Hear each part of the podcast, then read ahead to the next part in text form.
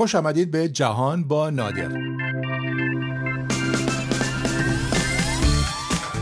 سلام نادر سلطانپور هستم و با هم به عمق روزنامه ها و مجلات خارجی میریم تا مروری کنیم بر تحلیل های تازه از خبرها و رخدادهایی رو پیدا کنیم که ممکنه ازشون آگاه نبودیم. خیلی خودمونی همراه با موسیقی و در حد بزاعت با چاشنی تنز خوشحالیم که بامون هستید. دولت بریتانیا هنوز در برزخ پرونده مهاجرانی که از طریق آبهای کانال مانش به سواحل اینجا میان. یا شاید بهتره بگم که مهاجرات تو برزخن چون نمی‌دونن وقتی اینجا می‌رسن تکلیفشون چی میشه چه سرنوشتی در انتظارشونه. لندن برای اینکه جلوی مهاجرا رو بگیره به یکی از ترفندهایی که استرالیا به کار گرفت متوسل شده و اون اینه که اونها رو بفرسته به جای دوردستی تا اونجا پروندهشون رسیدگی بشه. اگر قبول شدن همونجا زندگی کنن. اگر هم قبول نشدن که بعد یک کار دیگه بکنند. برای این کار رواندا رو انتخاب کرده کشوری در آفریقای مرکزی.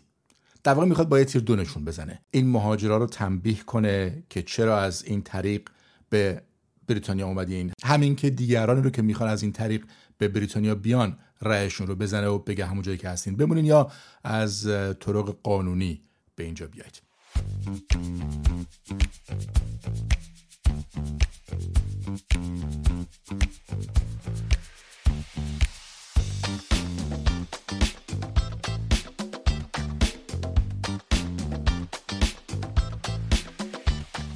اما در بریتانیا اینجور طرحها و برنامه ها تا به اجرا در بیان یه راه طولانی باید طی کنن چون باید مطمئن شد که با قوانین این کشور و بعضی قوانین بینالمللی در تضاد نیست و همچنین مقایر قوانین حقوق بشر هم نباشه.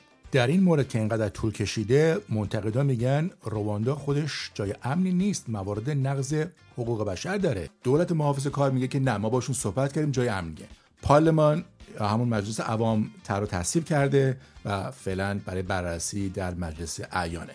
تا اون به یه سرانجامی برسه پارسال بریتانیا یک کشتی باری بزرگ از سوئد خرید و یک اتاقک های ساخت اونجا تا مهاجرا رو به جای به هتل ببره ببره روی عرشه این کشتی. اسم کشتی هم هست بی بی استوکهلم بی بی استوکهلم آدم یاد یه دایه میندازه که آغوشش رو باز کرده که مهاجرا رو به خودش بپذیره. اما بیشتر از اینکه بی بی استوکهلم باشه به نظر خونه پیرزن مهربونه. چون یه کمیته پارلمانی اونجا رفته بررسی کنه شرایط میگه شرایط اصلا خوب نیست. بر بعضی اتاقا که برای یه نفر ساخته شده تا 6 نفر دارن زندگی می‌کنن. پارسال بیشترین تعداد مهاجرایی که با قایق به سوال بریتانیا رسیدن از افغانستان بودن بعدش ایران ترکیه و اریتره. حالا ترکیه رو داشته باشید تا براتون یه خبر دیگه بگم.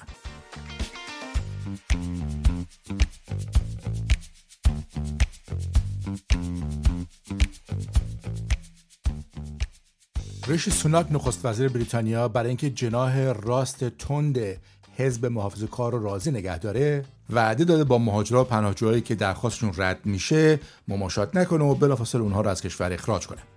شمار قابل توجهی از این مهاجرا همونطور که گفتم از ترکیه اومدن. حالا خبر بد برای نخست وزیر اینه که وزارت کشور بریتانیا همین هفته گفت ترکیه کشور امنی برای پس فرستادن مهاجران نیست. اینو بگم که کارشناسای وزارت کشور بریتانیا مستقل از دولت عمل می‌کنن و کارشون بررسی کشورهای امن و ناامنه. دلایلی هم که آوردن اینه که دولت ترکیه سیاست های سرکوب گرایانه ای اعمال می‌کنه به خصوص علیه کورتا و همچنین منتقدان رجب طیب اردوغان. و تعریف قوانین ضد تروریسمش هم بیش از اندازه وسیع و گسترده است و حتی موارد بدرفتاری و شکنجه با زندانیان هم گزارش شده.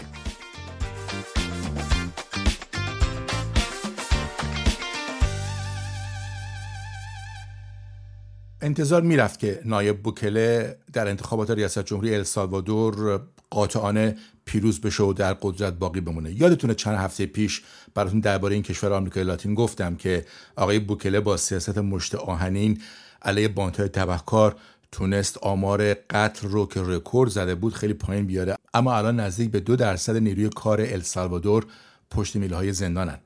مردم خوشحالن. برای همین دوباره به او رأی دادند. ولی وقتی روزنامه ها رو در کشور آمریکای لاتین می‌خونین می‌بینین که یه نگرانی مشترک وجود داره.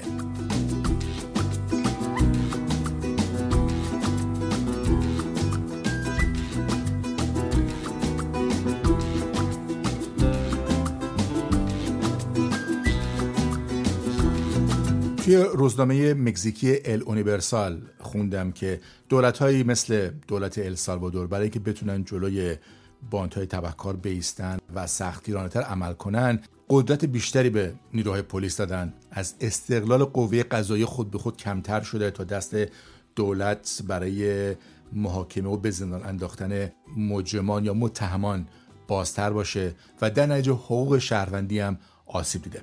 همه اینها باعث شده که فساد حکومتی و نفوذ پول و رواج دروغ بیشتر بشه. در واقع نگرانی روزنامه نگاران اینه که دموکراسی و بنیانش ضعیفتر شده. فرق هم نمی‌کنه حکومت در کجای طیف سیاسی قرار داره چه چپ باشه چه راست. این موزل گریبان همه رو گرفته. ال اونیورسال از قول قضات مکزیکی نقل می‌کنه که اگه وضع به همین منوال پیش بره نفوذ باندهای تبهکار و مافیاهای قاچاق مواد مخدر در آمریکای لاتین می‌تونن حتی نتایج انتخابات در سطح ملی رو هم به نفع خودشون تغییر بدن. همین حالاش هم این باندها در بعضی مناطق می‌تونن انتخابات محلی رو در همون روز رأیگیری با ترس و استرابی که ایجاد می‌کنند بر نتایج تاثیر بذارن. به همین دلیل روزنامه میگه یک راه چاره برای اینکه این گروه ها نتونن در روز انتخابات ریاست جمهوری برای مثال تاثیر بذارن اینه که یک سیستم رأیگیری الکترونیک راه اندازی بشه تا رأی دهنده بتونه از طریق پست و اینترنت رأیشو بده و مجبور نباشه روز رأیگیری همون روز تو خیابون پای صندوق بره.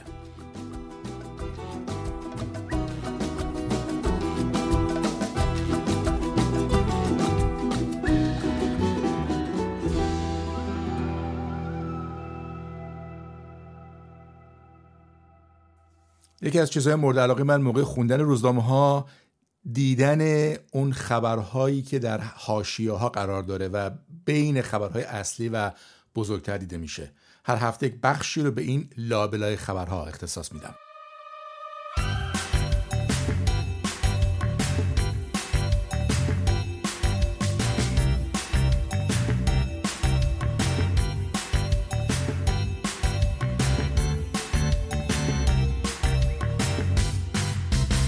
رستوران مکدونالد میگه به خاطر کارزار تحریم در اعتراض به جنگ غزه فروشش در سمای گذشته کم شده. جنگ غزه میشه گفت به نوعی به یک جنگ داخلی درون مکدونالد دامن زد.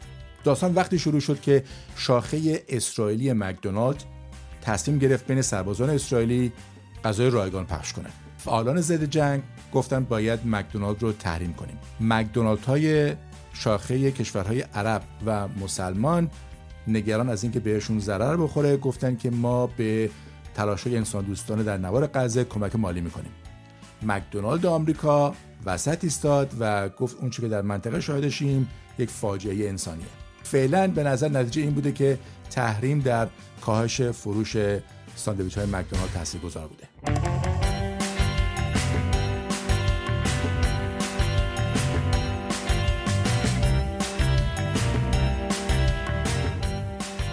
تو بریتانیا مثل خیلی از کشورهای غربی قبل از اینکه کتابی منتشر بشه برای بازارگرمی میان و یه بخشی از اون رو تو روزنامه ها چاپ می‌کنن.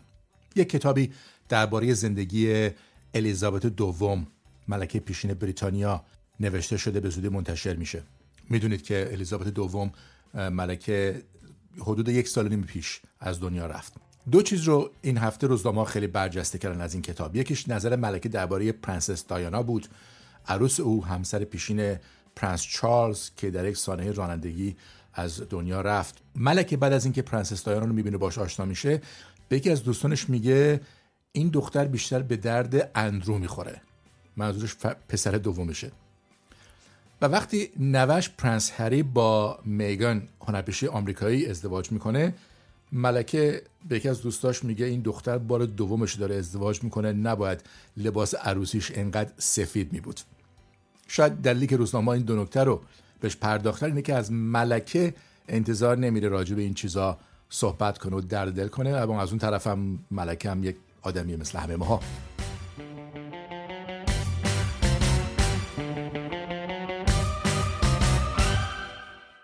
آلمان به موتور اقتصاد اروپا معروفه. کشوریه که هر موقع کشورهای محرومتر اروپایی دچار مشکلات اقتصادی میشن به کمکشون میره. حالا خود آلمان در این باطلاق اقتصادی گرفتار شده. برعکس بقیه اروپا رشد اقتصادیش متوقف شده.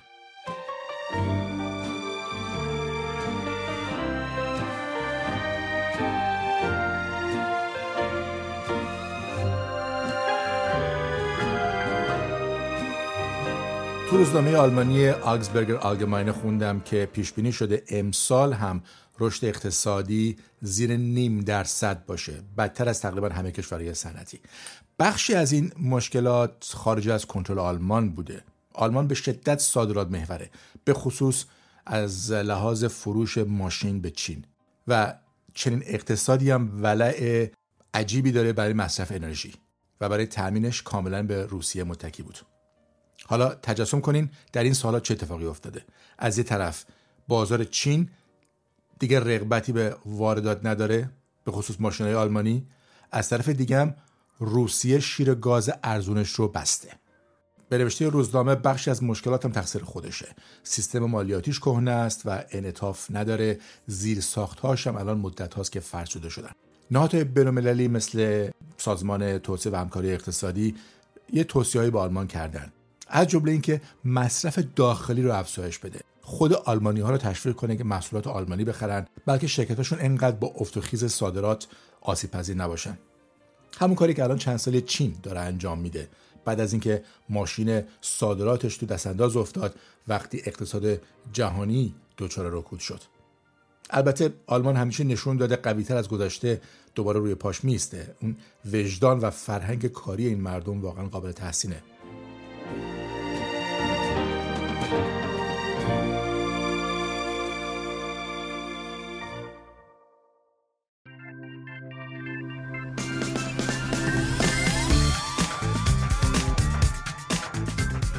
شنونده پنجمین بخش. از جهان با نادر بودید. از مجموع پادکست های رادیو فردا روی پادگیر Castbox جهان با نادر رو جستجو کنید و اگر دوست داشتید مشترک بشید. قرار ما هفته دیگه خیلی خوشحالیم که در گوشتون هستیم.